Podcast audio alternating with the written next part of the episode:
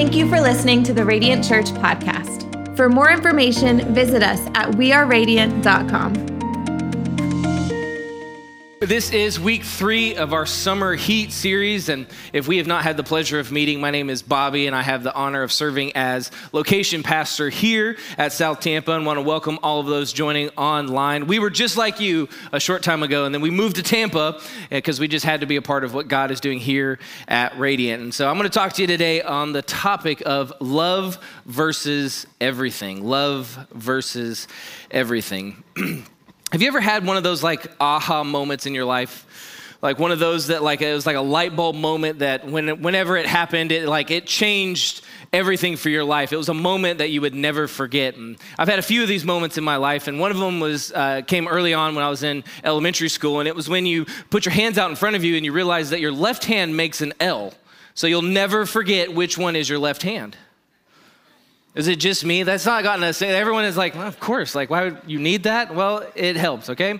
And um, another one happened while I was in college. And so uh, prior to that, uh, right before I got my driver's license or my learner's permit, uh, I was noticing in class, uh, I was having a hard time uh, reading uh, the words on the screen. And if you're going to uh, drive a car, seeing's kind of important and kind of focusing. So uh, we went and I got my eyes uh, examined and ended up with uh, contacts and glasses. And so it was at LensCrafters. And so the lady helped out. We tried on all sorts of different frames, and there's round ones and oval ones and square ones and big ones and little ones. And I don't know, she was just trying different ones. And so she found a pair that fit that she said looked good. And so I just trusted her and went on. So wore these glasses uh, on and off all through high school, well into college. Uh, and so I have a picture uh, of me wearing these. Uh, this is a picture of me and my brother in college. And so this is right about the time I met uh, my wife, Joanna, and she wears glasses too. And so we did that cute thing you do when you're dating. It's like, let's try each other's glasses on. So, you know, it's cool. So we tried and swapped glasses. And when she took Uh, mine off, uh, she looked at the label and she asked, she said, have you ever looked at the brand of these glasses? And I said, no, why? And so uh, she pointed out that the brand of these glasses is Candy's Girl. So for all of high school and a few years into college, I was wearing Candy's Girl sunglasses or eye prescription glasses. And so I learned a valuable lesson that you can trust the people at LensCrafters, but verify the information, right? So I had another one of these moments uh, in May of two thousand seventeen, and it was a, a question that was asked at this event I was at, and this question that was asked and the way it was asked just absolutely changed my life and changed my walk uh, with Christ, and so I want to share that question with you today. So is it a sin to go to the movies? Man, you feel that? That got serious like real quick, like out of nowhere. It was like, oh man. That, just so you know, that's not the question that changed my life, okay? I know some of you were like, I mean, really, this guy? No. Uh, so uh, we'll, uh, we'll try a different one. Is it a sin to listen to country music? I think it should be, okay? No, I'm kidding, I'm kidding, all right? Now, listen, I lived in Nashville for almost a decade. Listen, I love country music, but uh, if Pastor Aaron were here, I, you know, give, give honor to Pastor Aaron. Uh, is it a sin to own cats? All right, that's a good like fifty-fifty mix in the room. I grew up asking these kind of questions, like, and that's how I kind of grew up thinking and believing and uh, really trying to spend my life, like just trying not to like upset God and trying not to make God mad. And it was a lot of what Pastor Richard talked about last week. And if you missed last week, go online on YouTube, check it out and watch it. He did an incredible job. But a lot of times we have this, this picture of God as this like angry judge with like a gavel that's just waiting for you to like mess up. And it's this idea that uh, we kind of like you, you rank sin in your mind almost. So if you had like, you know, like the big ten, like there's those, like those ten commandments that you got to remember, but nobody can ever really remember all of them. And you do something wrong to somebody, or you, you say something wrong and you spend all day, and then uh, you have all this sin, and you have this routine at the end of the day for making things right with God. And so it's almost like we treat God like, uh, like we have this like sin bucket we walk around, right? We wake up and we got a total like clean slate, and then we get in our car and we drive down Dale Mabry. Or you get on two seventy-five or I four, right? And, you know, that person cuts you off again. And so You know, you, you say something you shouldn't. You give them an inappropriate hand gesture if you're saying like hello, right?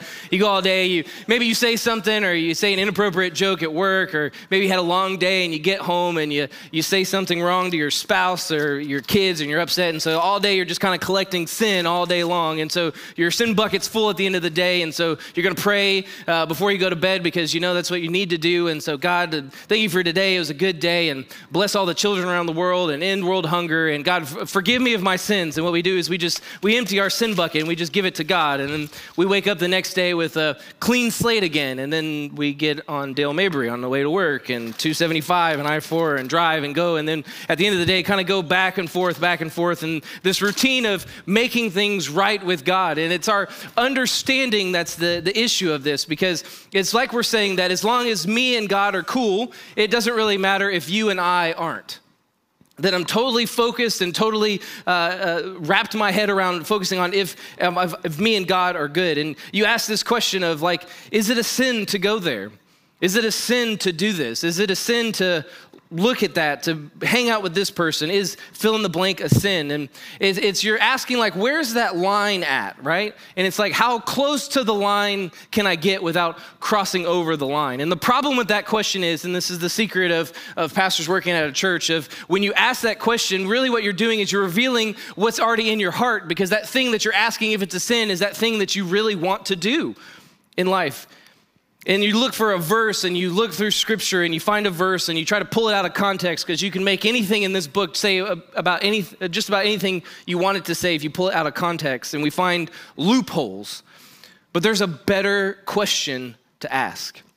And I'm very, very passionate about this topic, and not just for your life, and I hope this uh, resonates with you and it sinks in with you, but not just about you and your life, but I'm passionate about this because of the next generation and those coming behind us, those in Radiant Kids and Radiant Youth today, of the college kids that are going out um, in this, because historically speaking, if you wanted to know what was in the Bible, you actually had to read the Bible, right? Like, you go back in time before the internet, if you wanted to know what this book said, you actually had to like open it and find it, or go to church and talk to a pastor, or go to your grandmother's house because she always had one on the coffee table and you knew she read it, so you could ask her the question, right?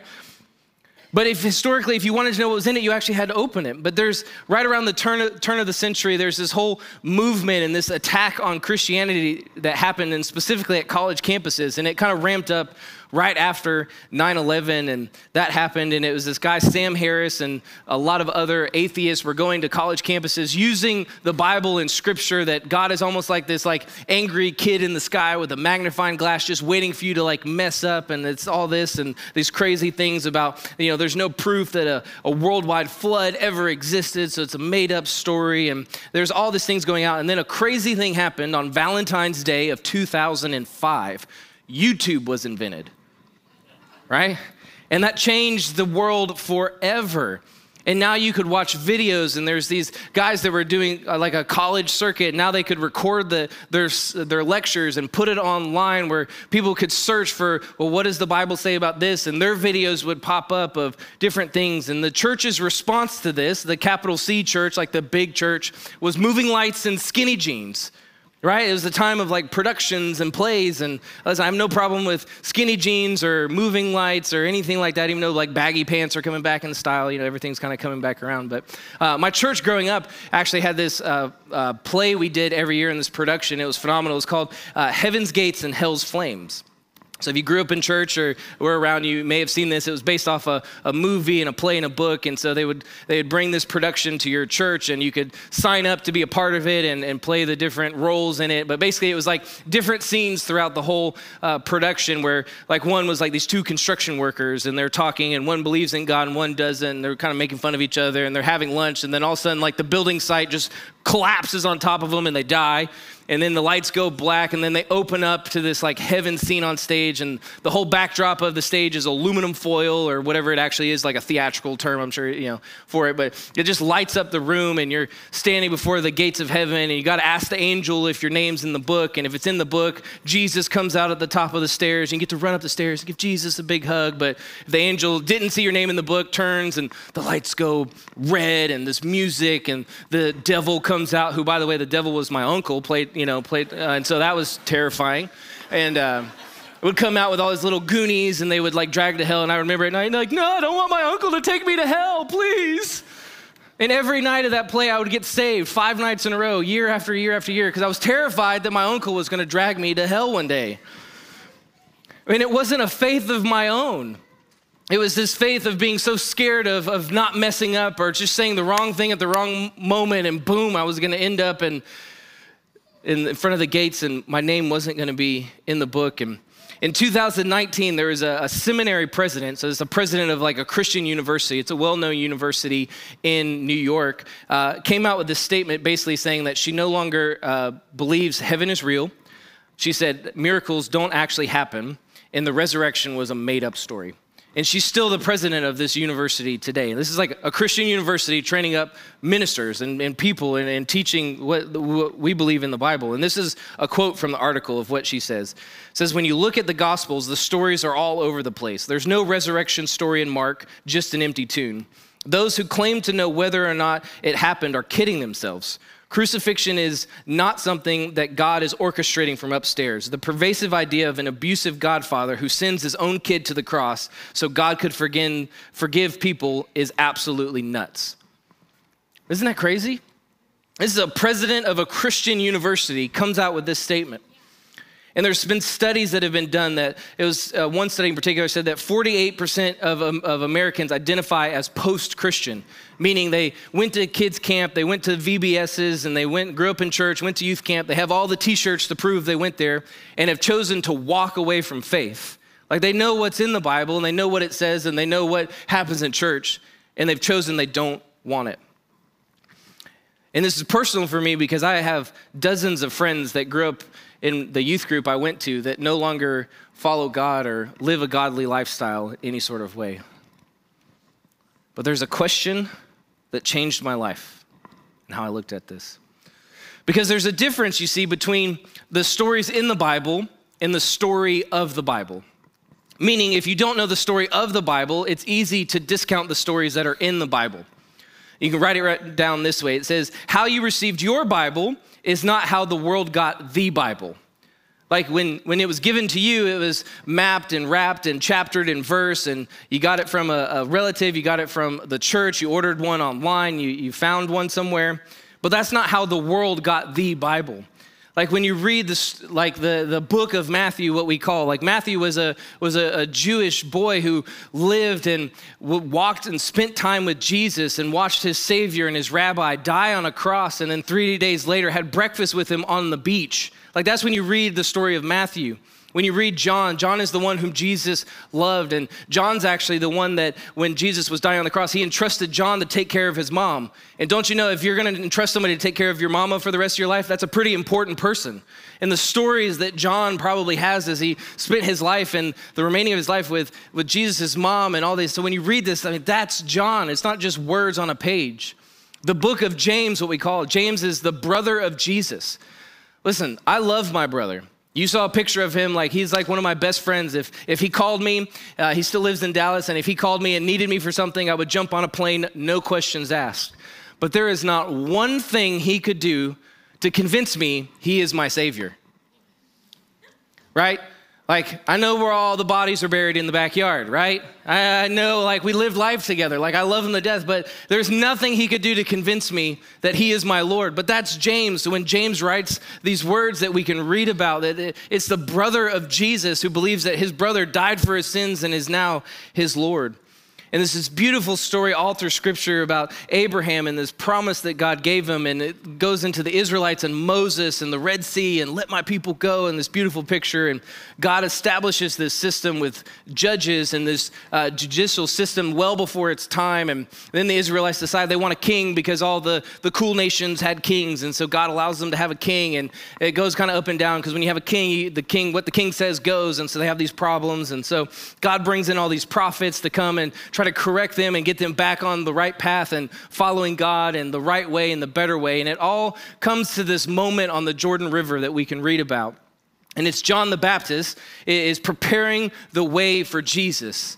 And it says this in, in John one twenty-nine, it says, the next day, John, referring to John the Baptist, saw Jesus coming toward him and said, look, look, There's probably thousands of people on this countryside, this hill, and he gets their attention and says, look, the Lamb of God who takes away the sin of the world. And Jesus steps onto the pages of history, and the world was never the same again. Because Jesus came for something new, something to kind of get people back on track, that if you want to know what God is like, watch what I do. Watch how I treat people. Watch how I talk to people. Watch where I go, what I do, how I act, what I say. And the, the Jewish, the, the religious leaders at the time were always trying to trick Jesus and get him to mess up, because if they could get him to mess up or trick him with his words or, or trick him with his stories, that if they could prove that he wasn't that it, he wasn't who he claimed to be. And so there's this one instance where they're trying to trick him in front, and there's this guy who's really smart, really intelligent, asks Jesus a question because he's trying to trip him up a little bit. And he's like, what is the, the greatest commandment, right? Because you can't really have like a greatest. Like, what is the greatest one?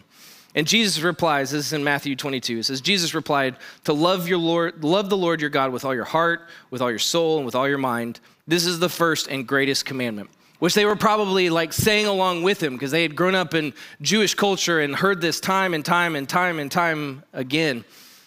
But he doesn't just end there.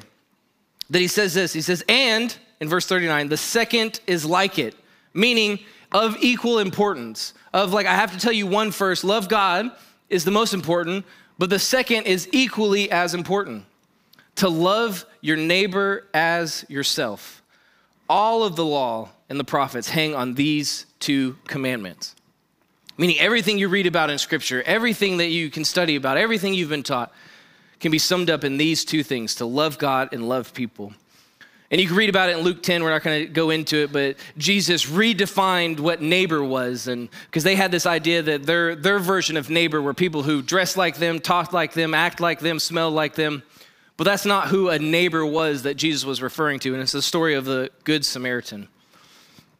And it ends with, or it comes to this moment, what, what we call the Last Supper, and it's Jesus and his disciples go to Jerusalem, and they have this moment, and they're celebrating Passover as they had probably done time years before, every year, coming, coming, coming to this moment to celebrate Passover. And what the what had happened back in uh, when they were slaves, when the death angel passed over their house. And so they were coming to this moment, and Jesus kind of changed, and we call it communion, but he's like, hey, from now on when you do this, you're no longer going to remember Moses and what happened. You're going to remember me.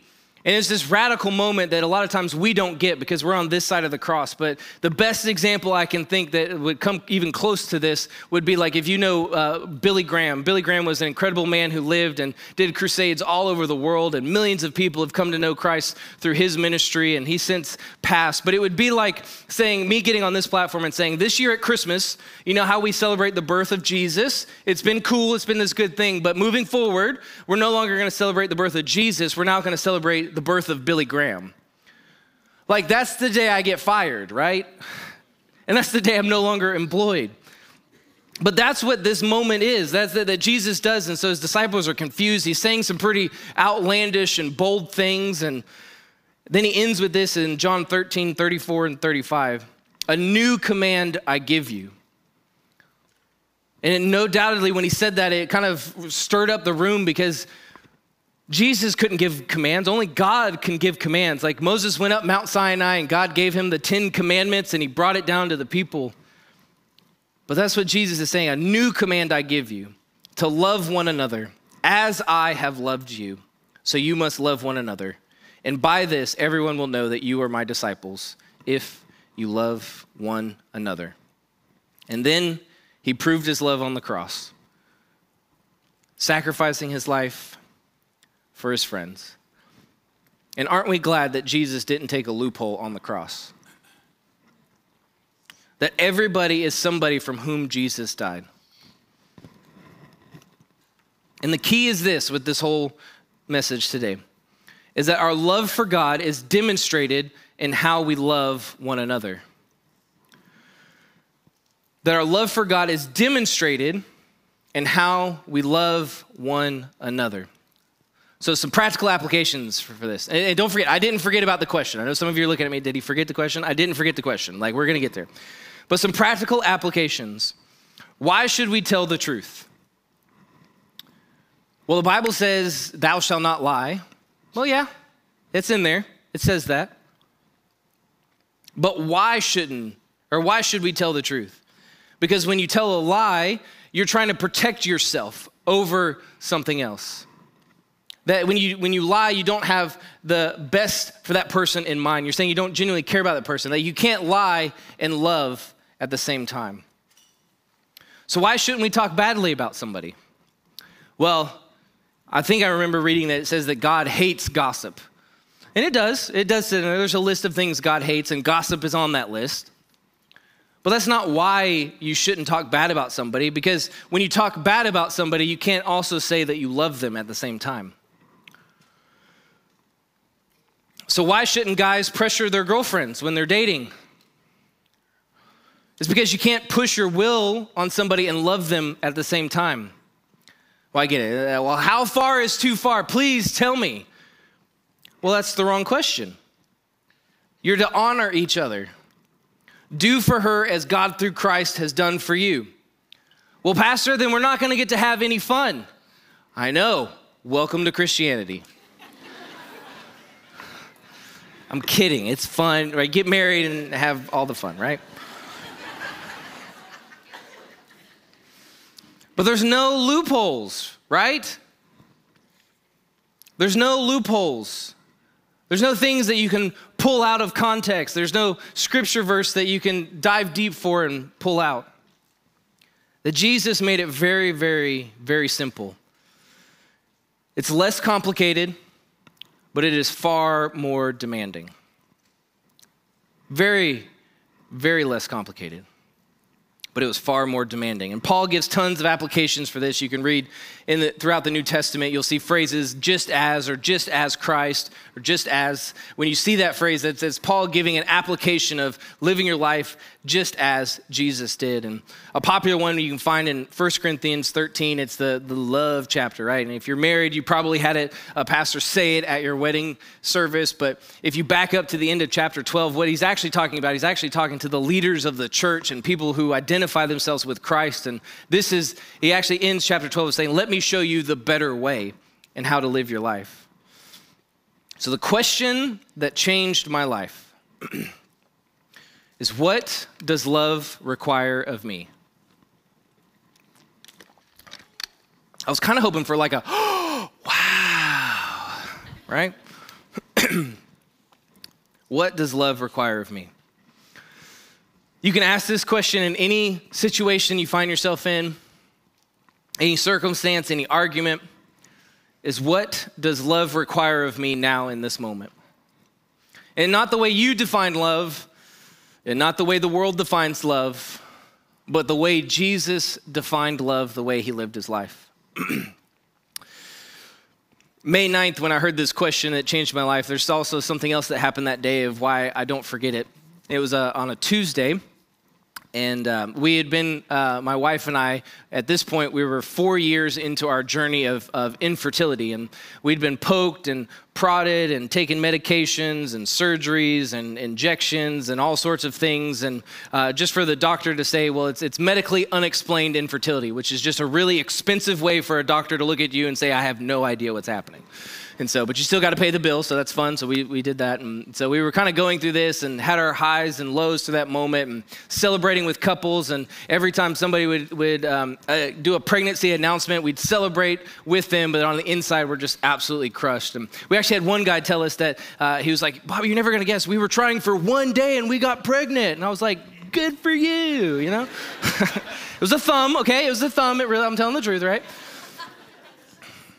And just absolutely heartbroken on the inside, but just kept going and believing and trusting God would answer our prayer. And comes to this day on Tuesday, May ninth of two thousand seventeen, and my wife get, has a voicemail that's left on her phone from the doctor's office that um, uh, one of the nurses called and left a message and say, your, your, your, your levels, they're usually pregnant. When you're pregnant, they're going to be at a level eleven. Yours are at forty. So there's no doubt that you're pregnant, and we're so excited for you and can't wait to celebrate. And so like we are on cloud nine, like we're celebrating, we're cheering, like, yes, like my life has been like radically changed, like scriptures come alive for me for the first time in a, in a way it never had before. And now we're going to have a baby on the way. God's answer to prayer, like God is so good. Like this is awesome.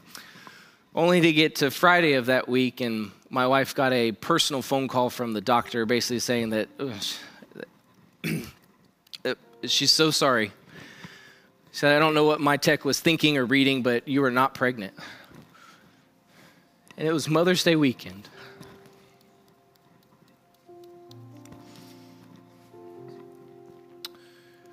And just absolutely wrecked and heartbroken, going from the highest of highs to immediately the lowest of lows. Started questioning our faith, and so, God, I work at the church. Like, I work for you. Like, what is happening? We'd seen teenagers get pregnant in our youth ministry. We were youth pastors at that time. And all these different situations, just not understanding and not uh, being so confused by it. And we'd gotten to the point where we weren't, we weren't at the point where we were going to, like, take our lives or anything like that, but just completely depressed and just absolutely ready to uh, give up on our faith and walk away from Jesus and walk away from God completely. We kept going and just kept pushing in, going day after day after day and praying and seeking and believing, still hoping, confused and hurt. And we get to uh, our summer youth camp, and we're hosting this camp and all these kids in the room. And one of the nights of camp, we feel like God has impressed upon us that we need to get up on stage and share our story, share the pain that we had just walked through and we're continuing to walk through. I remember, like, arguing with God, like, God, I'm not gonna get on this stage and, like, tell a bunch of teenagers that, like, I'm doubting your existence, right? Because especially where where we were working at the time, like, there was a chance that we could have gotten fired from that. Like, the pastor's kid was in the room, right? He's gonna call, go home and call his dad, and then, like, I don't have a job. So it's like, but felt impressed and, like, that to go up there, and God was telling us, like, no, go share your story and how you're not giving up in the tough moments and the pain. And so we get up and share our story, and it's this beautiful moment, and God's presence was in the room. And there was a, a young girl sitting in the back. Her name was Destiny. And um, she'd been in our youth group for a while, and we'd try to get her to open up to us and talk. And every time we'd ask her a question, we'd get that, like, one-word response. Like, how was your day? Fine.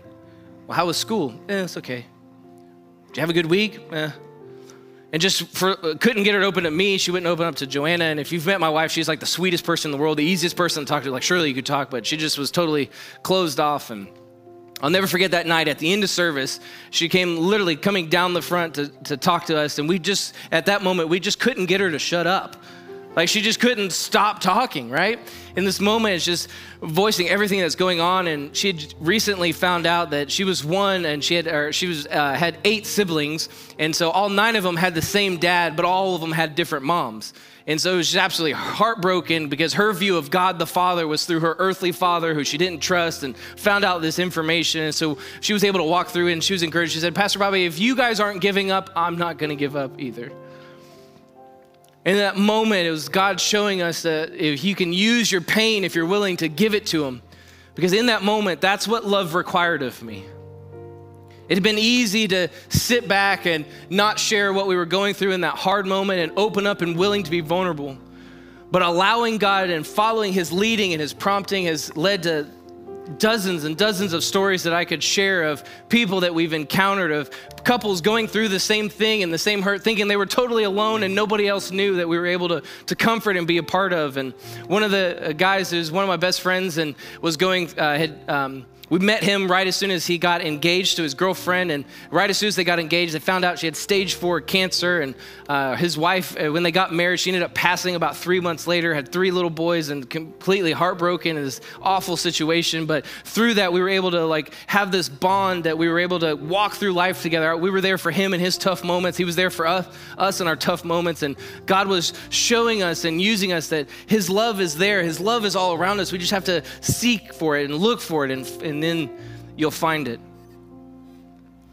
And I wish I could tell you that this was the moment uh, that, like, it changed everything, and immediately, like, we got pregnant after that. But at this point in two thousand seventeen, we were only halfway there. We had another four years ahead of us, and we had no idea the, the timing for it. But I can tell you, last night, I got to rock my little girl to sleep. And God is good, and God is faithful.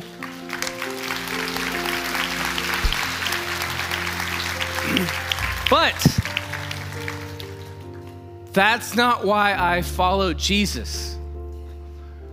Because what I learned through this and studying and talking to people is that what he did for us on the cross two thousand years ago is more than enough.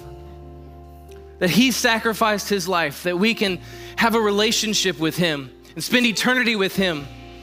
But not just that, that we can have community with other people, that he literally came to show us a better way to live, that it's not all about just getting to heaven one day, that there's more to your story, there's more to the story.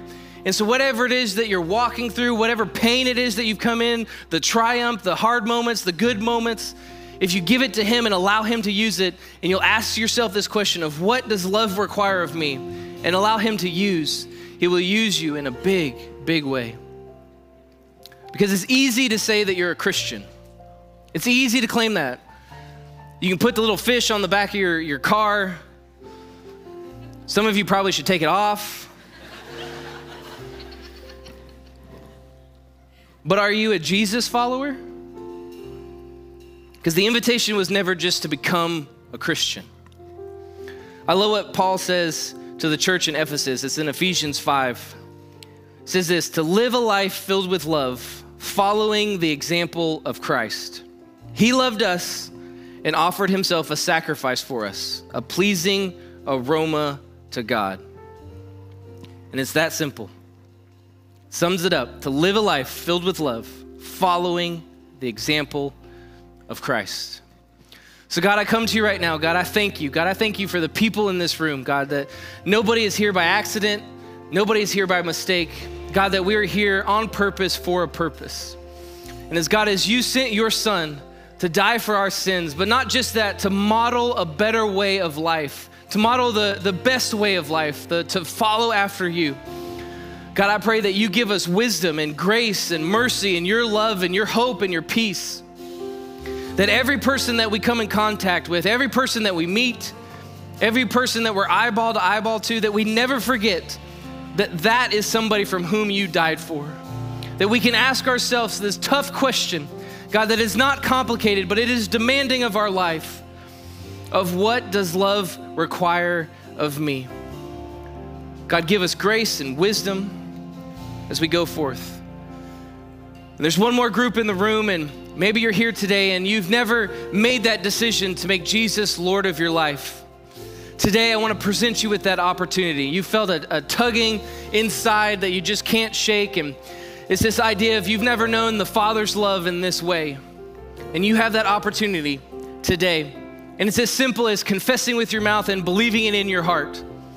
And so I'm going to ask you to do one simple thing with every head bowed and every eye closed. It's just for you to lift up your hand on the count of three. And it's a simple sign of surrender. It's a simple acknowledgement that I am making a declaration today that I'm going to spend the rest of my life following Jesus. So if that's you on the count of three, I just want you to slip your hand up in the air. You can wave it at me and put it back down.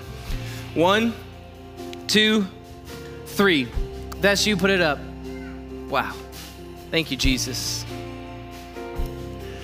So good. God, I pray for those that raised their hand today, God, as they are making that declaration to you that they're going to put you first in their life, that they're going to make you Lord of their life, that every situation, every moment, every conversation, they're putting you at the center of it, trusting you, believing in you, leaning into you. God, forgive them of their past, their present, and their future. As they begin a new life and a new journey today, God, be with them. And we ask for this in Jesus' name we pray, amen. Church, can we give it up for those that made the best decision of their life today? Thank you for listening to the Radiant Church podcast. For service times or giving options, visit us at we are radiant dot com.